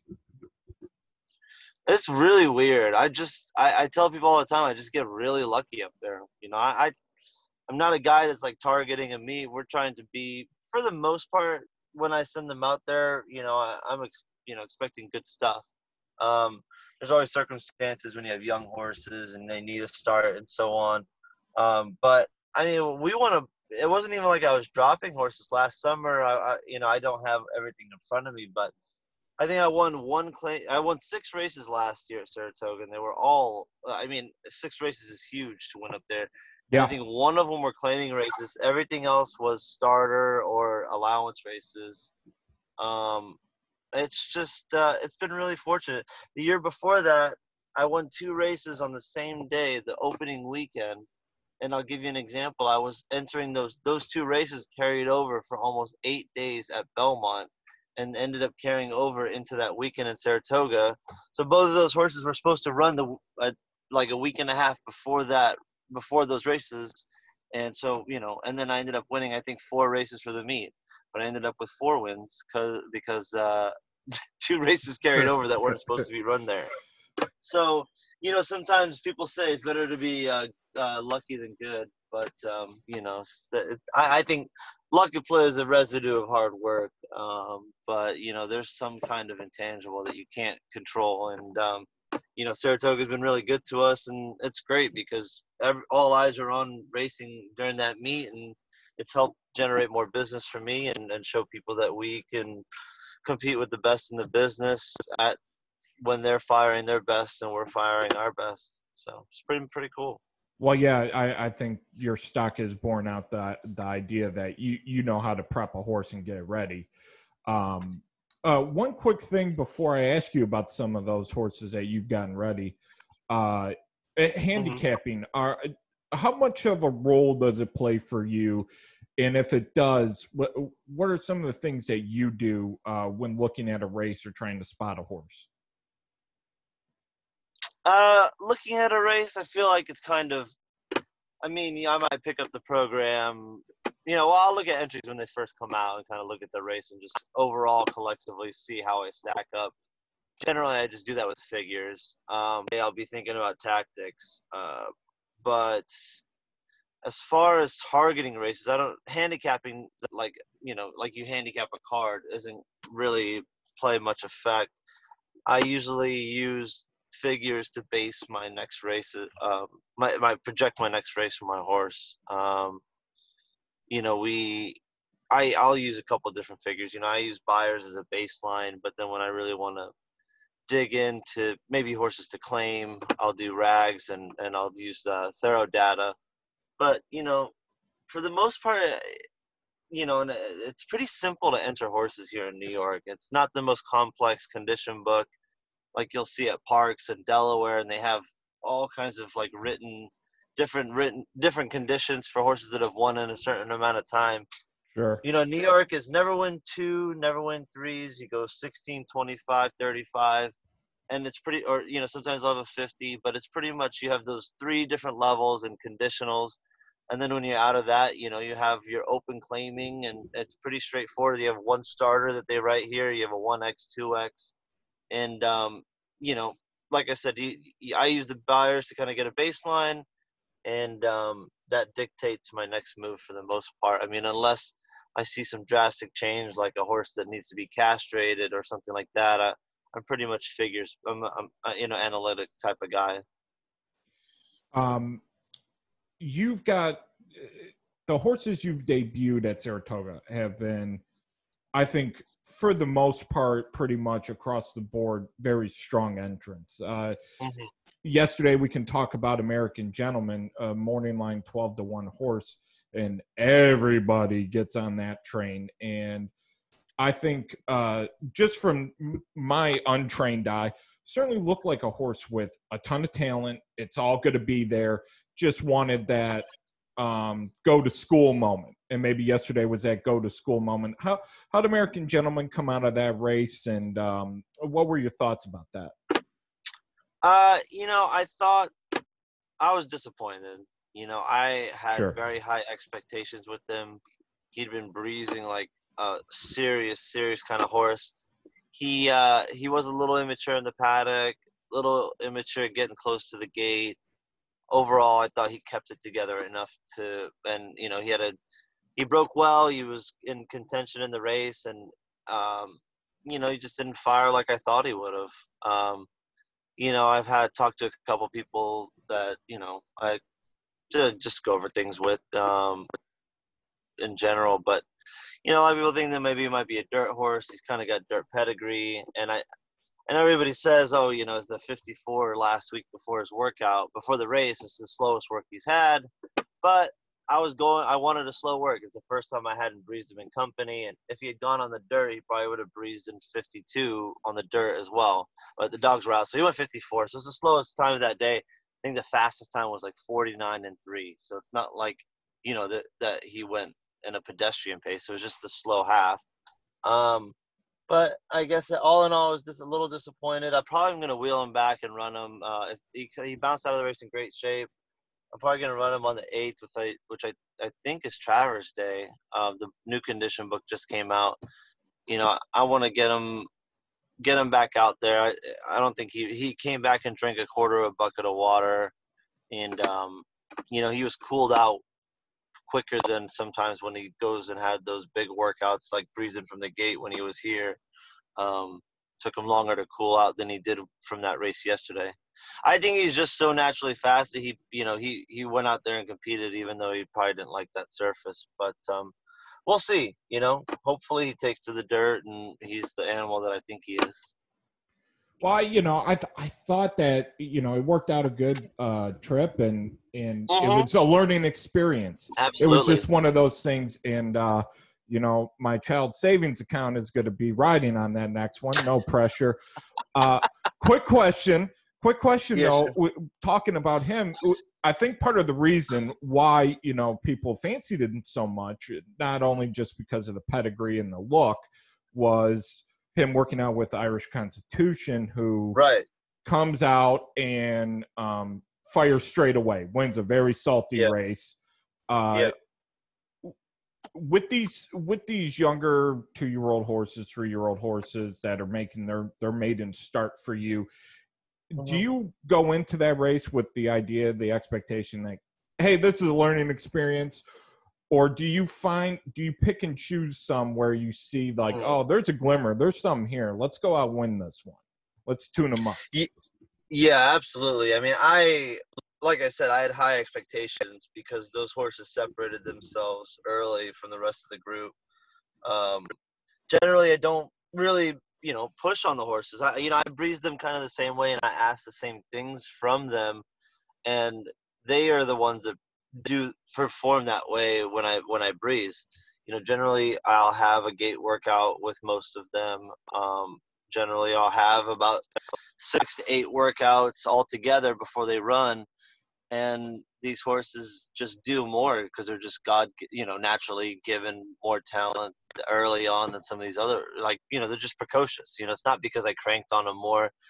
Most of the time, I, you know, have a little bit more of a let them get fit through racing approach. Um, but early on, this filly and this colt separated themselves as being kind of, you know, ahead of their generation almost. Um, I do have a couple more that I really like in the meet. I have a couple that I think will be very nice that need some starts under their belts. Um, but um, you know, there's a I have a gemologist filly that I was, you know, she was working with the Irish Constitution, and she's uh, she's gonna run the first day of the next book in the fifth, and I think the world of her. I really like her a lot, and um, I was actually I was I was thinking I only paid twelve thousand for the filly, and I was I, I own fifty percent of her myself. Um, Isn't that that sounds like a pretty damn good deal? Oh man, I why I I I know, and me and my buddy Splitter, uh, Tim McCoy for Blue Streak Racing. He's a great guy. He actually has a couple his hand, and I'll handle the cash, and um, you know a couple other horses. But uh, we're really excited. I think that that we were gonna run her for the maiden 50 and i was like ah you know what man if somebody claims her so what no big deal and she's breezing with these other fillies and i'm starting her like three four lengths off and she's coming by him with the hammer lock on and getting the you know breezing bullets and and barely being asked and i said tim we might have to skip this 50 bud and uh and, and wait for the next maiden special new york bred race in the next book. Because I, I think if we uh, if we if she won and got claimed for 50 we might be selling ourselves short. You know since since you really brought the horse up since you brought the horse up it's one of my i gotta tell you it's one of my favorite horses. I'll handle the cash. First of all the name i think is pretty it's a pretty fucking sexy name there brother.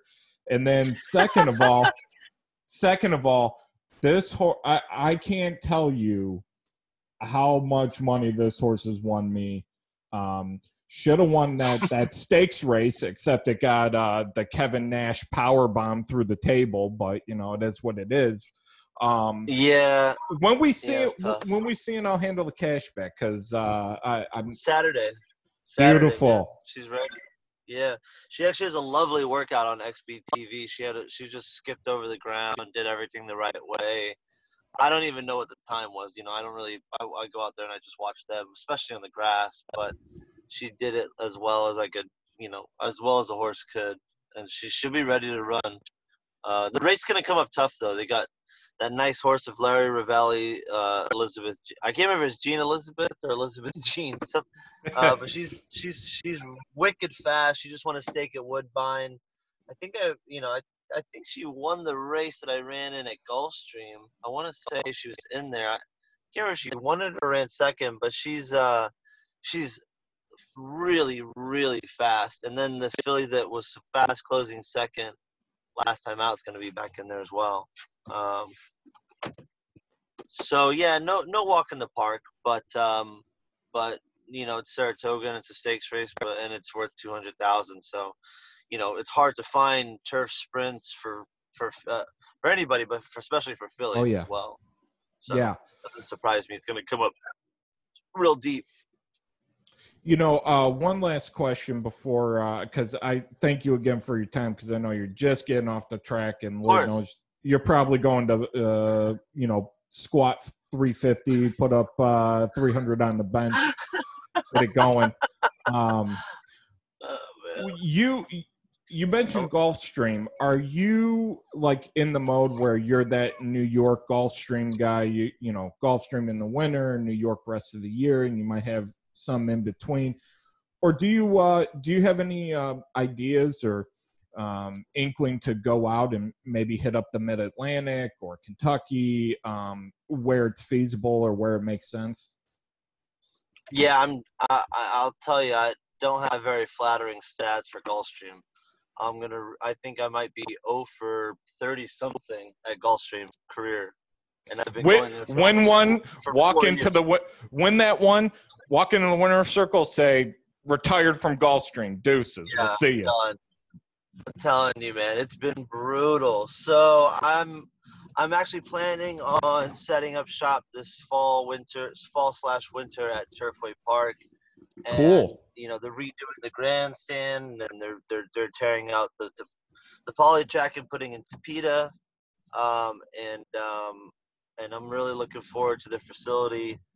Is that a new challenge for you? Uh, doing the the tapeta, is, does that alter your training, or is that is that something you're looking forward to? That challenge of a new surface, and you know it's i'm really comfortable with it i've i tell you it's funny i gal- i used to gallop from michael dickinson at his farm where he invented the tapeta surface and it was the only place in the country that had it um i used to go i would gallop from michael matz at fair hill and then i'd run out there to to, to michael dickinson's and i would ride some workers with them because they you know they're out out in the middle of nowhere they needed help sometimes, so I'd go out there a couple times a week and, and freelance horses.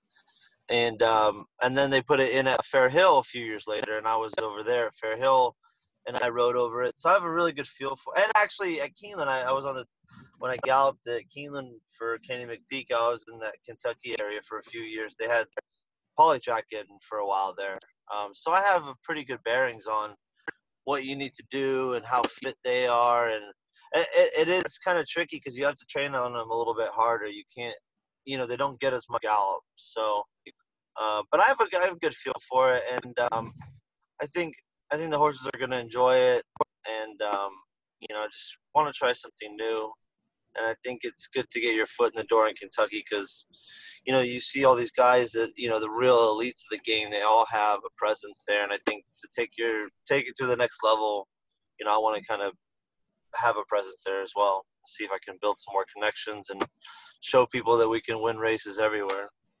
Well, for a guy that's you're you're what? You're 30. You look 29. I think you're ahead of the game in that in that bit. I tell you what, man. I, I'm a huge fan. I'm always rooting for you. it.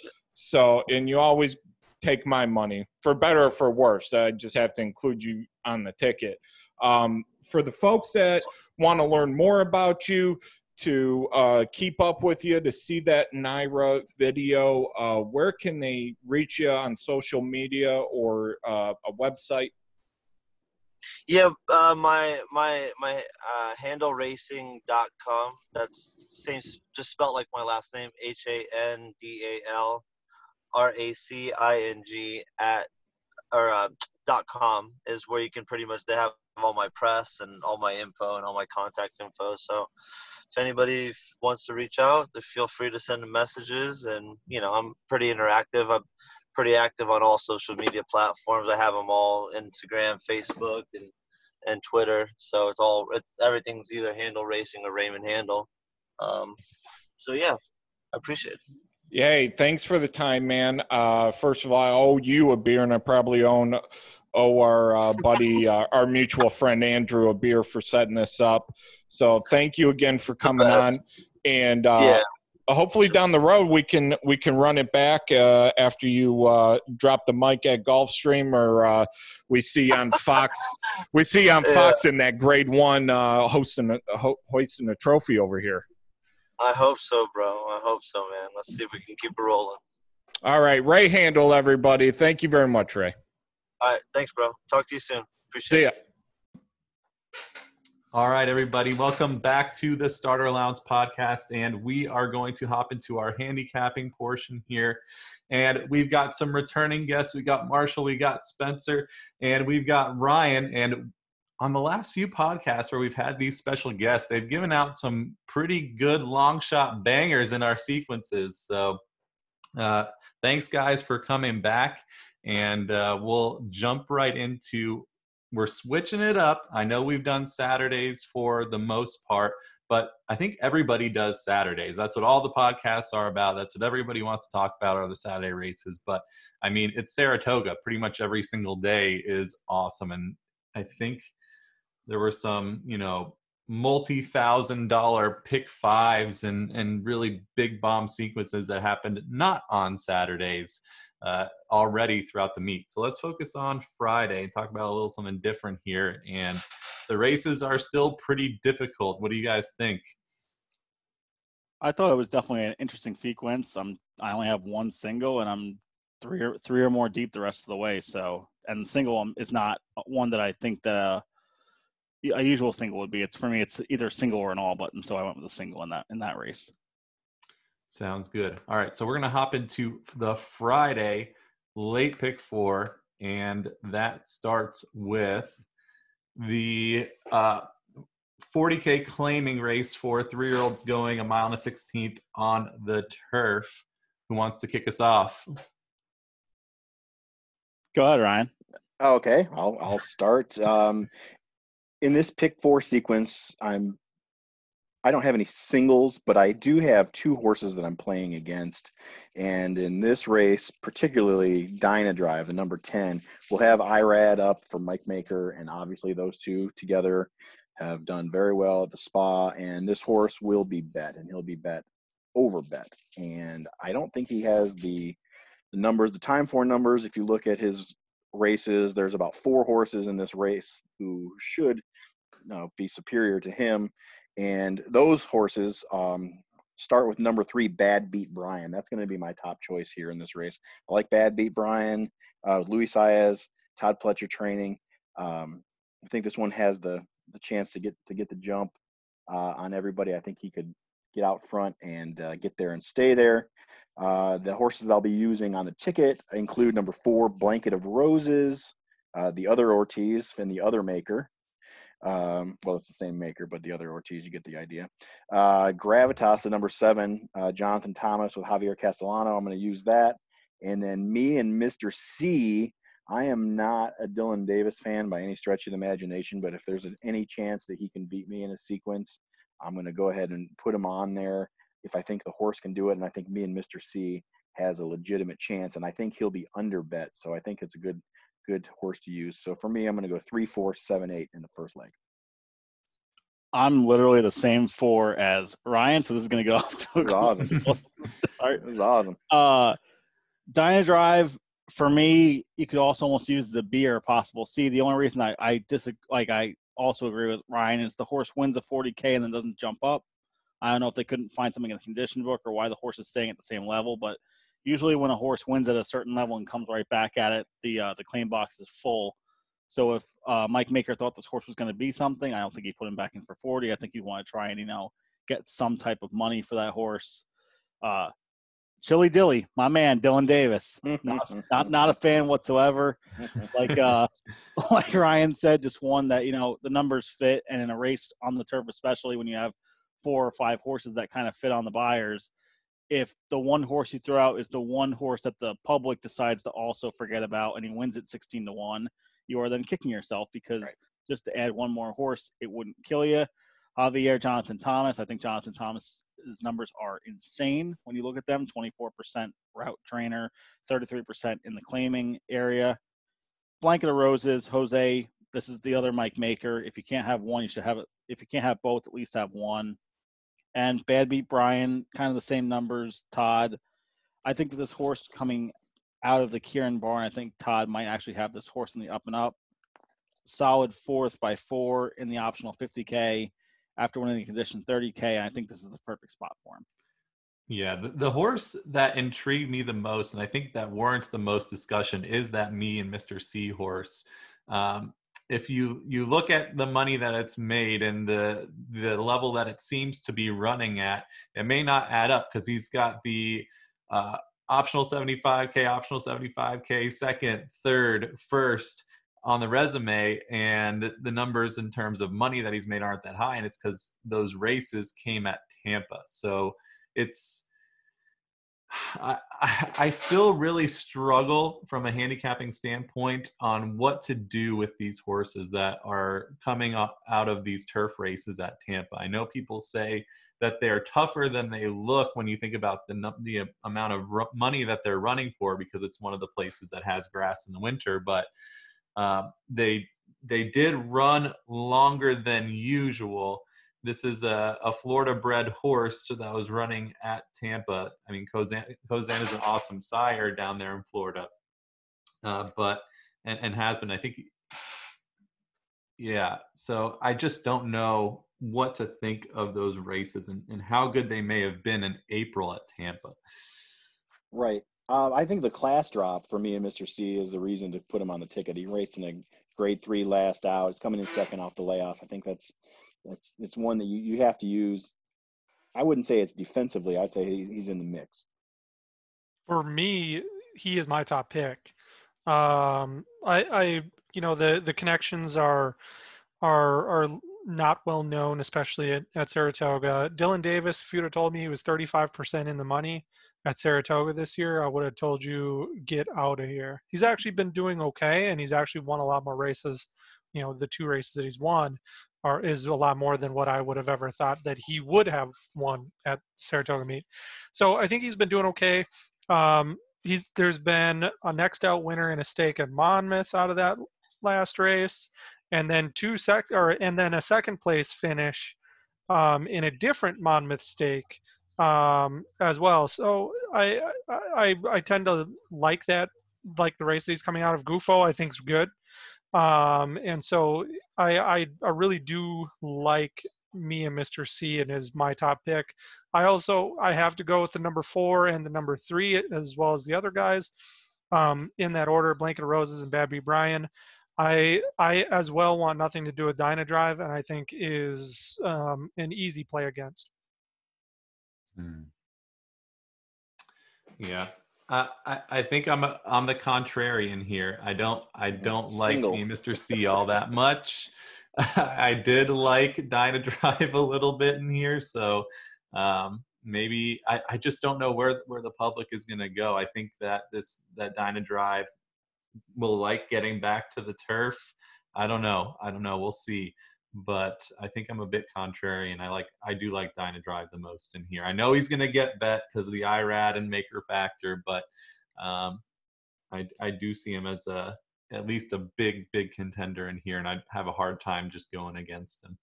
The one thing to keep in mind is that last race, that optional claimer that was on the turf, Mhm. um, there were multiple horses that have came back at similar or lower levels um, and have done okay.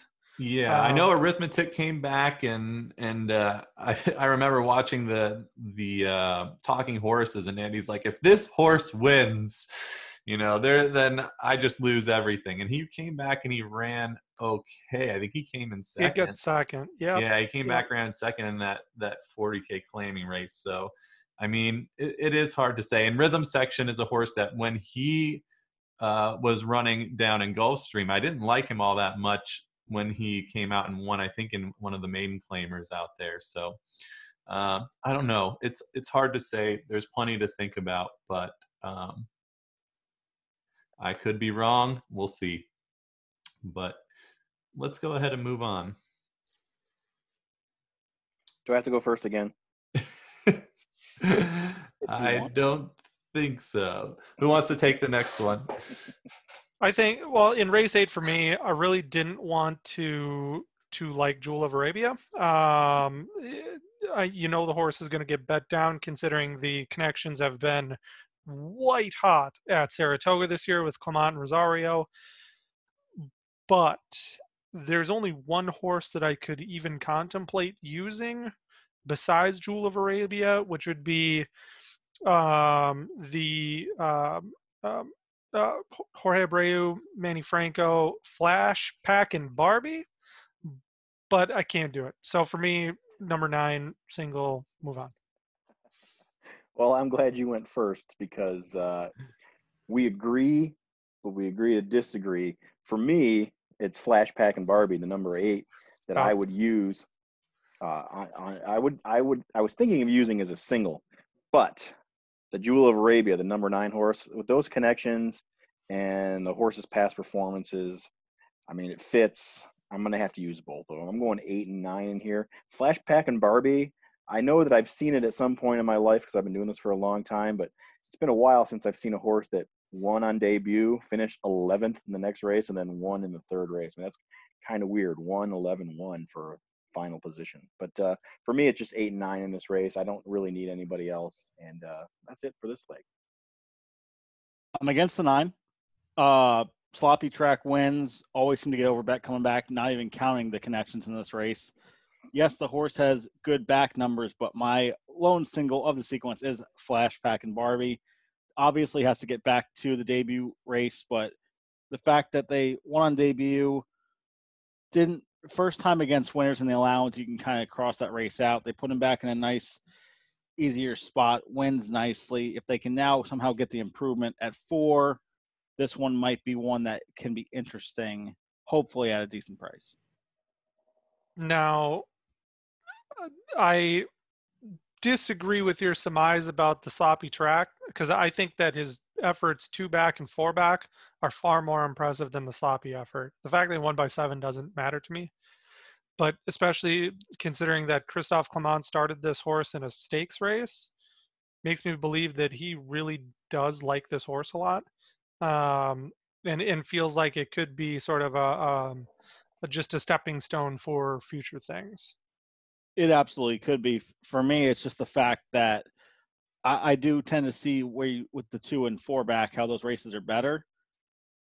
But this horse will also be six to five probably. Oh, I think And- at best. And the fact that he also has to run back to those numbers, usually third off the layoff is the where we see the most improvement. Mhm. Like I said, I'm just taking a shot. Anyone who knows me knows how much I love Joel and Christophe, especially because I've always been trying to beat Chad Brown with Christophe.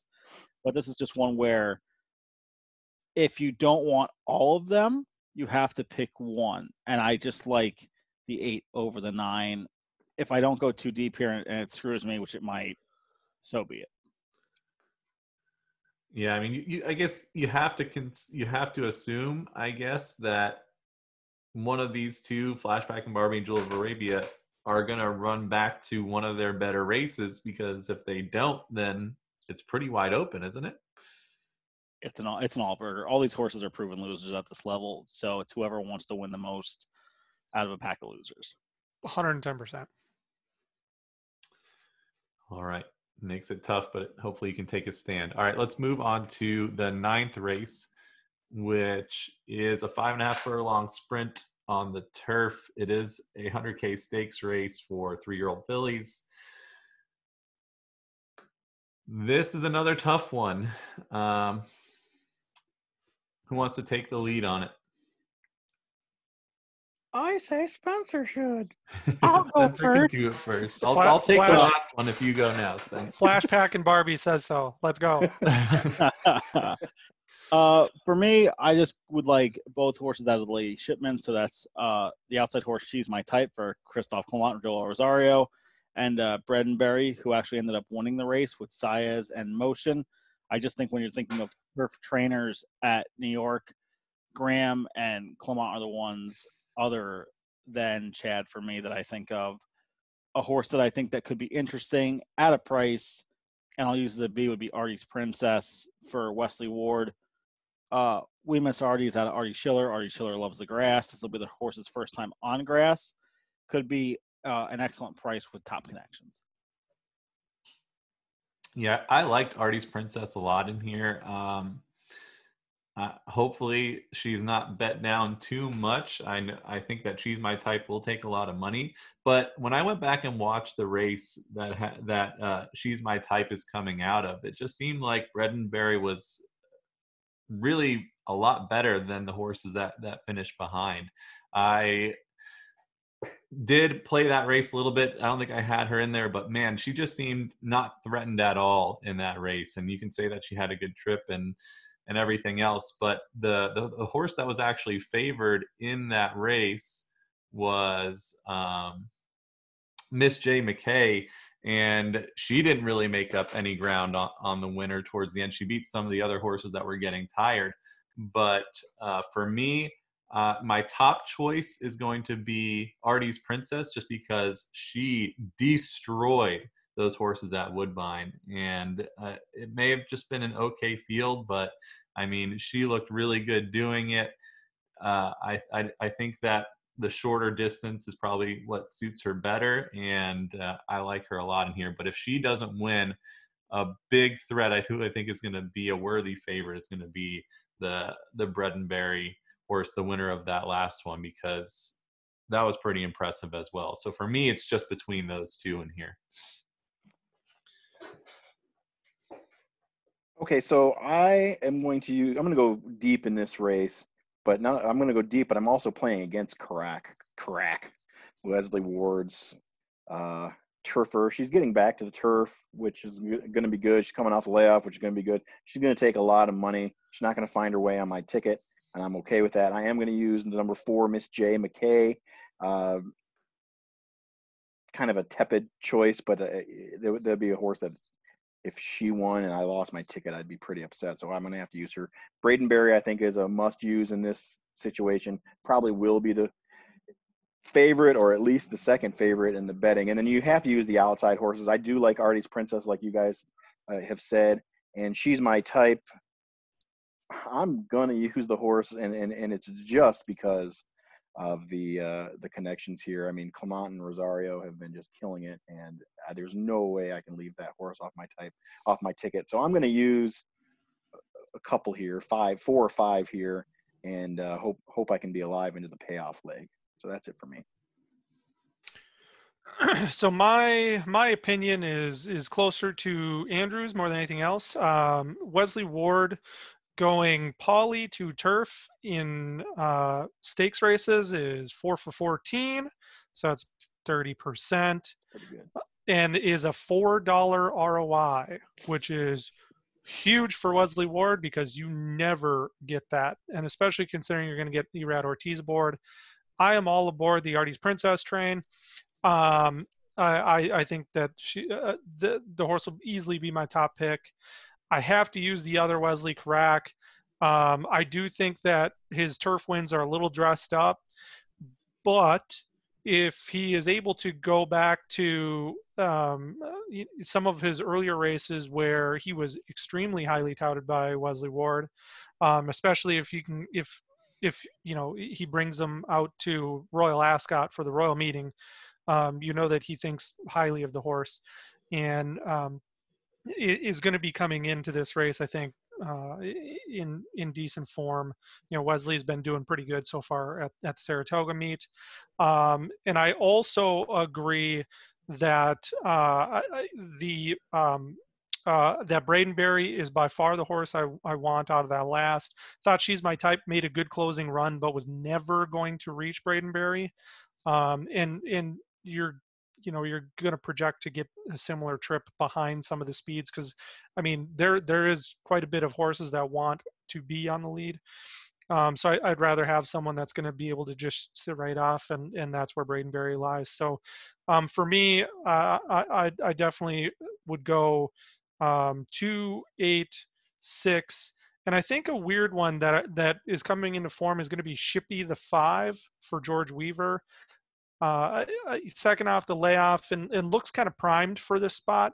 Has some back form that that would compete here, and definitely is going to to be a price. So um, I I wouldn't want to leave off, off Shippy. Sounds good. I like it. All right. And then we have a nice little starter allowance, the namesake of the podcast here, coming up in the last race. And I thought this one was pretty tough as well. I mean, it looks relatively even across a lot of these runners, so you're going to have to find something that uh, that you like in here. And going back and taking a look at at some of these replays, what we have in this race is a good chunk of horses that one last time out on the front and really a lot of these horses won last time out in this race. So you can't just just look back and say okay well they won last time out. Do they have a good chance now? But a lot of them you just see one one one one one all the way across the board and uh, all coming out of similar types of wins. Some have a little bit better uh, figures coming out of them but man this is tough. And then you've got about two mid pack horses that like to come off, and even those have uh, a very recent win, and then you have a couple of deep closers. And I know we don't have the uh, the Timeform pulled up right now, but I can only imagine it's just like a big group of horses trying to get to the lead in the front, and then uh, two in the middle, and then a bunch in the back. But the thing about this race is just because there's a bunch of horses that are coming off of front running wins, I don't know that that necessarily means that there's going to be that fast of a pace in here. So um, it, it, it's hard to know what to do with a race like this. Now, um, I don't have an ultra strong opinion.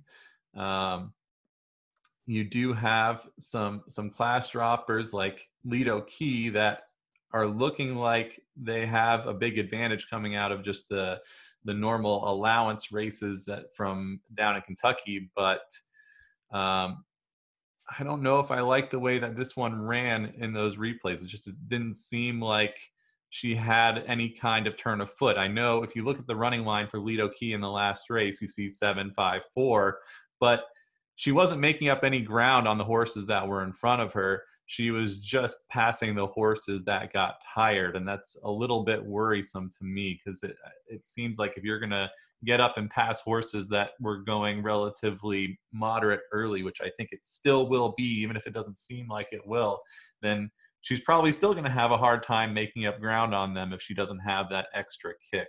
So I'm going to lean a little bit more toward some of the front runners in here.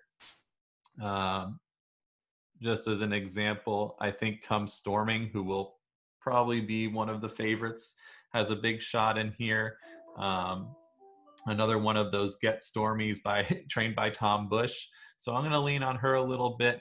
And then um, there was one more mid pack style horse that I thought might get first run. I could have sworn I put a note on her, but it doesn't look like I did. Um, it's your professionalism that I respect the most. uh, maybe Hurricane Breeze in here, more more sitting uh, mid pack is one that might get first run on some of those front runners, and maybe uh, be the one to make up some ground. But we'll have to see. Yeah, so Andrew, I agree with you. Uh, the two horses that you mentioned that I'm going to use, and I'm only going to go too deep here because I think I think I've narrowed it down to to the two that I think are the most likely winners. I do like that come storming also. The only problem that I don't like this one, the, the absolute best is she's coming out of a maiden claiming race mm-hmm. at Belmont. Um, and the other one that I like is Lido Key, who you talked about. I think this one is in the right company here to get the job done. She's going to sit off the pace. Like you said, she did pass the tiring horses last time out. She didn't catch up with the leaders. But if you look at that race at Keeneland, uh, I think the top two uh, horses that won that came in first and second in that race, I think those are solid horses. And uh, I think the class relief here should put Lido Key in a good good position to be able to close into what I think will be a contentious pace. I don't think it's going to be a very very fast pace, but I think there's going to like like you said, Andrew, there's going to be a lot of horses out there trying to get the lead. So I think Lido Key can sit back and then hopefully she develops that turn of foot that she's going to need to be able to pass everybody. But I like Lido Key and I like the number seven come storming. That's it for me. For me, when you look at the uh, when you read handicapping books, the handicappers conditioning book by James Quinn, he explains how he plays these races, and one of the ways is just find the level at which the horse last won, and if it fits close enough to the level of the starter allowance. So we're talking about a 50k starter allowance. So the two horses that won at 40, Come Storming and Ocean Fire, I think have a good shot in here. Top pick for me will be Princess Azia with Linda Rice. Linda, I think, is done being ice cold uh, at Belmont, so she's been heating up at Saratoga. The 71 last time out at the level gets IRAD. I think this horse is ready to fire a big one. I would add that to my ticket. If yeah, I, if I, like if, if, if, if, there if there was room, I would probably add that. So for me, um, I, I agree with um, with a lot of you guys, but uh, I'm going to go elsewhere. If the number 11 Corey Scores, who is for some reason an AE in this race. Um, if Corey Scores gets in, that will be my, easily my top pick, and that and not even I don't even have to blink about that. Um, was wide coming around the turn in that last race and was closing into what you know glacial um, uh, pace. So I I really do like Corey scores in this race. You get Joel Rosario on the turf on a horse that li- likes to make one run. There is not a better person who can time a, a run than Joel Rosario. Um, the other the other sneaky horse that I really the more I look, the more I really do like is the Mark Hennig horse Strike Magic. Um, now, granted, the the last race um, is really nothing to um, write home about, but the way that the horse was was ridden by Manny Franco looked like an absolute prep. It was ugly. They went just coming down the stretch. Manny didn't even touch the horse, just nice and easy, rode in. And then Manny really pressed the button for Strike Magic once they got to the wire because they really wanted to get a good gallop out on. And so if that if that 65 Beyer in the last is a is a prep, then I project any sort of improvement off of that. Um, second off the laugh, I think that this horse can can really provide some value underneath, um, and does have I think a good potential to win. Um, other than that, I, I definitely agree. You got to use um, uh, the number seven come storming for Tom Bush. And for me, also, you um, Lido Key for Ken McPeek. I think that the jockey change for Lido Key is big. Tyler Gaffalione has been riding really well, and you're getting away from Joe Talamo and, and getting a more a little more aggressive rider with Tyler Gaffalione. I think that horse is is very dangerous um, in, in, this race as well. So for me, I, would go um, 11 4 7 3 if the 11 doesn't come in um, then i'm 4 7 3 yeah got to keep an eye on the the also eligible because if he gets any you got to use him there's just no way around that one but i'm going to try and play against lido key in here a little bit because i think he's going to be on just about every ticket so uh, if if he can get beaten here, then I think that's going to provide some value. Just wasn't all that impressed by this one, but we'll see if uh, makes a difference. Well, that's going to end that pick four. Thank you guys so much for coming on. Uh, thanks to our guests. And hopefully, just like the last couple of times, we've found some value. Be sure to check them out. Check out Spencer's Red Board Rewind. Check out their, the Marshall Sterling's Twitter. Everybody, thank you so much. And uh, we'll talk to you again soon. Thank you. Appreciate it. Ryan, you get no love. Yep. hey, I'll tell you, I'll tell you, I'll tell you what. Um, Dickie and I in that turf race. Yeah. Man, we we nearly had the superfecta in that SLB with three